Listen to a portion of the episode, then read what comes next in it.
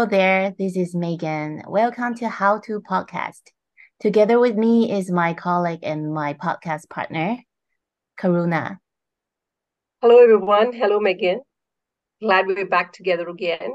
Today, we'd also like to introduce our special guest, Amanda, who recently wrote an article about sibling rivalries in our newsletter. She would be sharing her thoughts and experiences in practice about today's topic, which is sibling rivalries at home. Hi, everyone. This is Amanda. Happy to be here today. Uh, I'm a counselor and psychotherapist, and I work um, primarily with adolescents and young adults. So, this is a topic that I see quite a lot uh, in my client sessions. Yeah, sibling conflict happens in every family with more than one child. So, we are all very familiar with this tension at home. Like myself, I have three daughters. They are very close in age. So, you you you can hear frequently that they say it's not fair. And how about me? Those are so familiar with me. Yeah amanda thanks. It's lovely to have you here. And uh, can we get on with our questions for the audience? I'm sure they're very excited to hear from you. So when it comes to sibling rivalries it sounds there is more prolonged and negative impact in the family what kind of sibling dynamics or interactions are seen as red flags I think what I would want people to understand is that um, red flags will look a little bit different in every family unit, but some of the common things people can look out for um, include sort of increased frustration or hostility between siblings.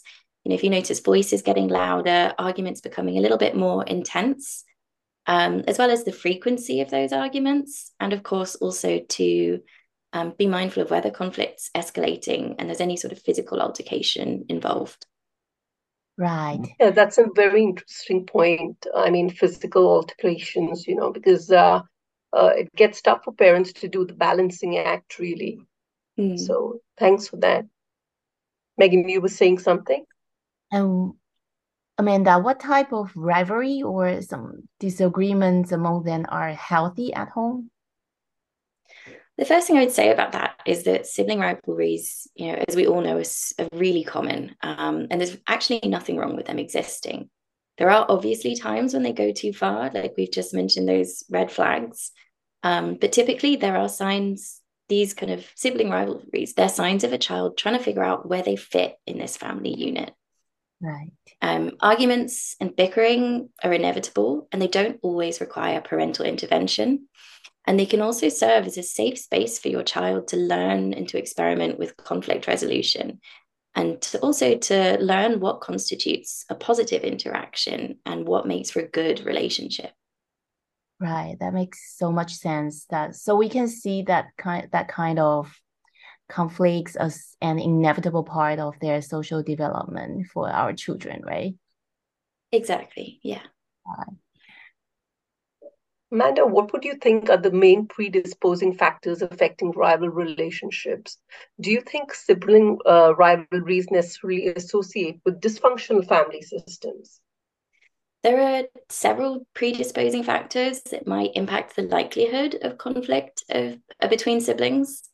One of these is the order of siblings. Um, for example, if there's a large age gap and an only child prepares for a new sibling to arrive in the home, that brings a huge change to the family dynamic. And someone who was previously an only child suddenly may find themselves feeling like they're competing for attention at home.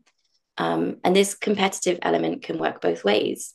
Your oldest child might be looking to kind of stake their claim in the family unit and make sure that they're still getting what it is that they're looking for, while your younger child, um, on you know the opposite, might be trying to assert themselves and really wanting to make sure that they're heard. Um, so, you know, the order of siblings can have a dual role there. Um, it also can be more likely, statistically speaking, for sibling rivalries to intensify um, in a single parent household or in a blended family unit. But there are so many other factors at play.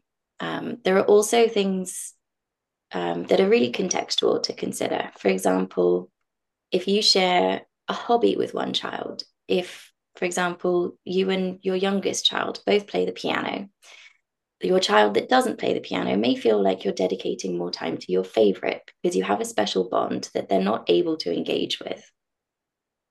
Wow, that's really interesting because that surpasses most parents, being a parent myself.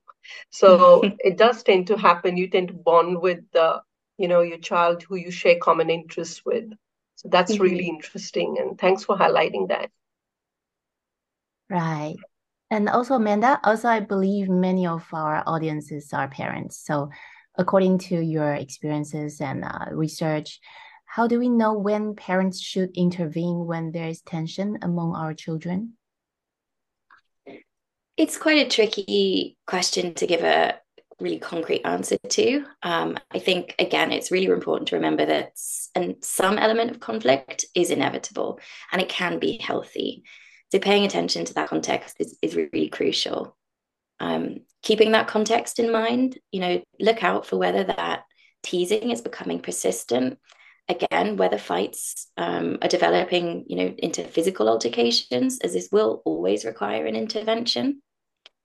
Um, also, you know, pay attention to whether one or both siblings is experiencing a mental health challenge and whether you think the family unit might be supported with, for example, some psychological support or family therapy. Um, it's also important to look at not only the fight itself or that rivalry, but also what happens after and the aftermath of that fight. You know, ask yourself is this persistent arguing leading to one child refusing to speak to the other? Is one of your children withdrawing or acting out or is one of them feeling really increasingly isolated? So look at what's happening following those kind of escalations in those rivalries, Is these are all signs that point to you know an uneven power dynamic developing mm-hmm. and an environment where there may be uh, a need for an intervention or something to be addressed right so it is actually for parents to observe the actual dynamics that how it is progressing before you, you think about how to intervene, right? Exactly, yeah. Typically, Amanda, what would you think would be the ages that parents can find themselves, I mean, uh, or permitting themselves to intervene in sibling uh, conflicts? I mean, up to what age can parents step in? I mean, that's just for my knowledge. Like, I- I'm intrigued to know. I would say again, um, it's difficult to give you a specific answer. Another thing that's kind of important to note here is that sibling rivalries exist at any age, right? Exactly, it's not yeah. just at those younger development stages. There, I have clients who are adults who are still experiencing the kind of aftermath and perhaps the ongoing impact of uh, continuing sibling rivalries. So in terms of knowing when it's okay for a parent to intervene, I would say trust your judgment, trust your gut, and again, look out for those signs whether you feel like an intervention is necessary or that dynamic is shifting and the environment is getting to a level where you feel like it needs addressing. Thank you. Thank you. And how do you think parents can be mindful about playing or at least demonstrating favorites, even if there is consistent internal affection for all children? I would say, you know, as much as possible, try to spend an equal amount of time with your children. And I say as much as possible because I know that that isn't always possible, uh, particularly if you have a child with additional needs. Um, if that is the case, try and communicate to your other child, you know, when time might felt taken away from that sibling. Um, and again, just opening that dialogue, giving them that reassurance, explaining what's happening, that will help avoid that feeling that someone's been left behind or someone's not being included. Um, another thing I would suggest is really try not to compare one sibling to another. Using phrases like, your brother always used to do it this way, or your sister never complained about having to do this. That kind of phrasing really pits siblings against each other. And it can have the potential to foster more arguments and almost give them ammunition to compete. Um, it's also important to remember, you know, as I said, sibling rivalries don't only exist in young ages. Um, you will have them as young children, as adolescents, sometimes even as adults.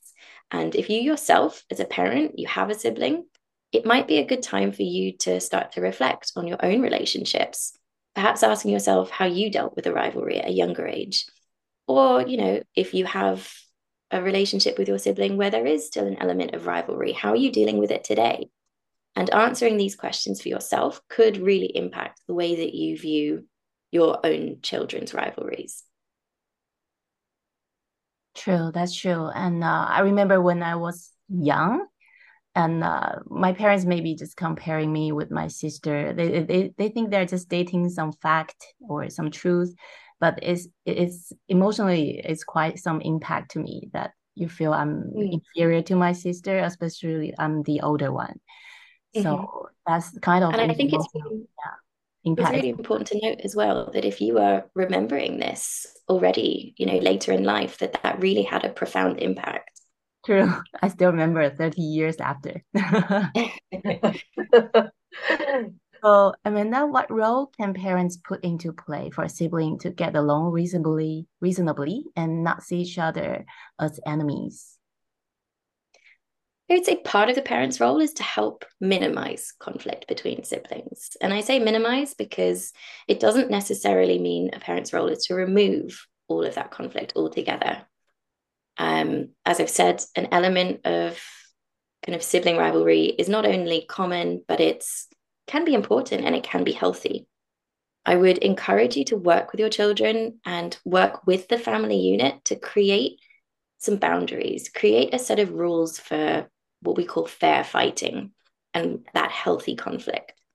You know, some of the ways you could do this include uh, creating a list of non negotiables, things that won't be tolerated in the household, mm-hmm. and, you know, agreeing together on a list of behaviors that might require a timeout, things that make everybody uncomfortable.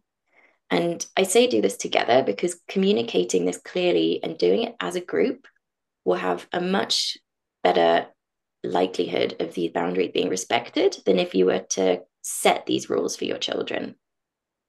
Right. And do you think those boundaries or those rules should be set by the parents or just collaboratively with the children?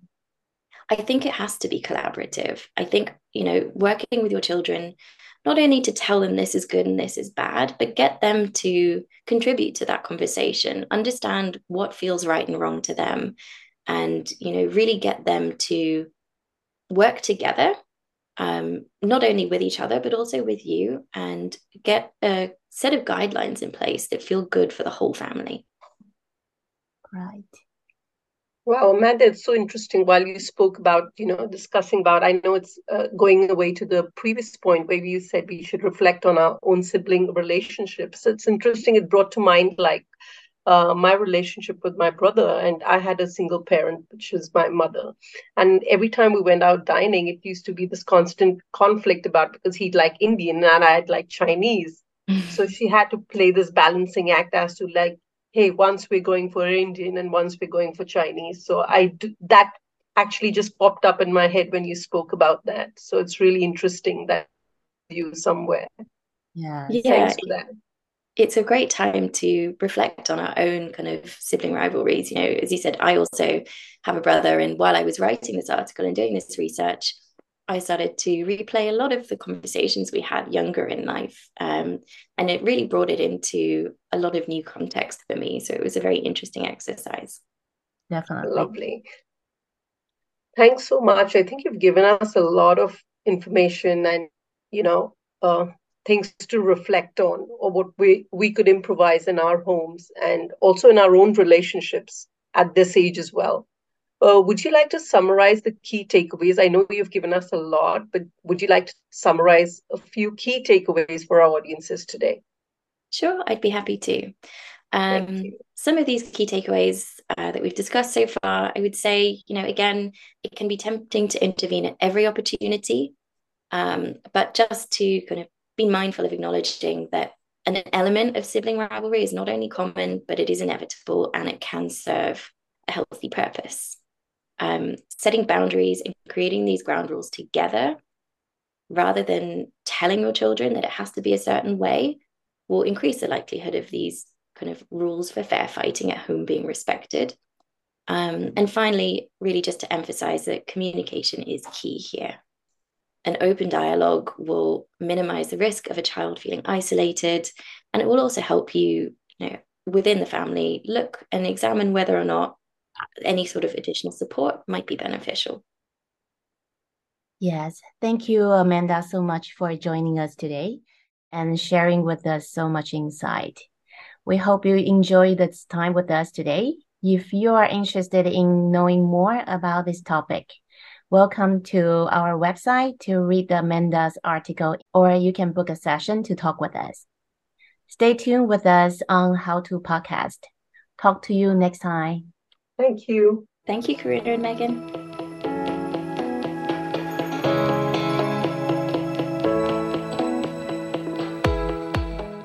A Mindset is a diverse group of individuals from different walks of life that have come together with a common goal to help. For most of us, this is our second job and we have all chosen to take time to provide affordable counseling to anyone who might need it. Having access to such a diverse group, a teacher, a nurse, an accountant, a corporate, has meant that not only can we tap into each other's experiences, but our clients benefit too.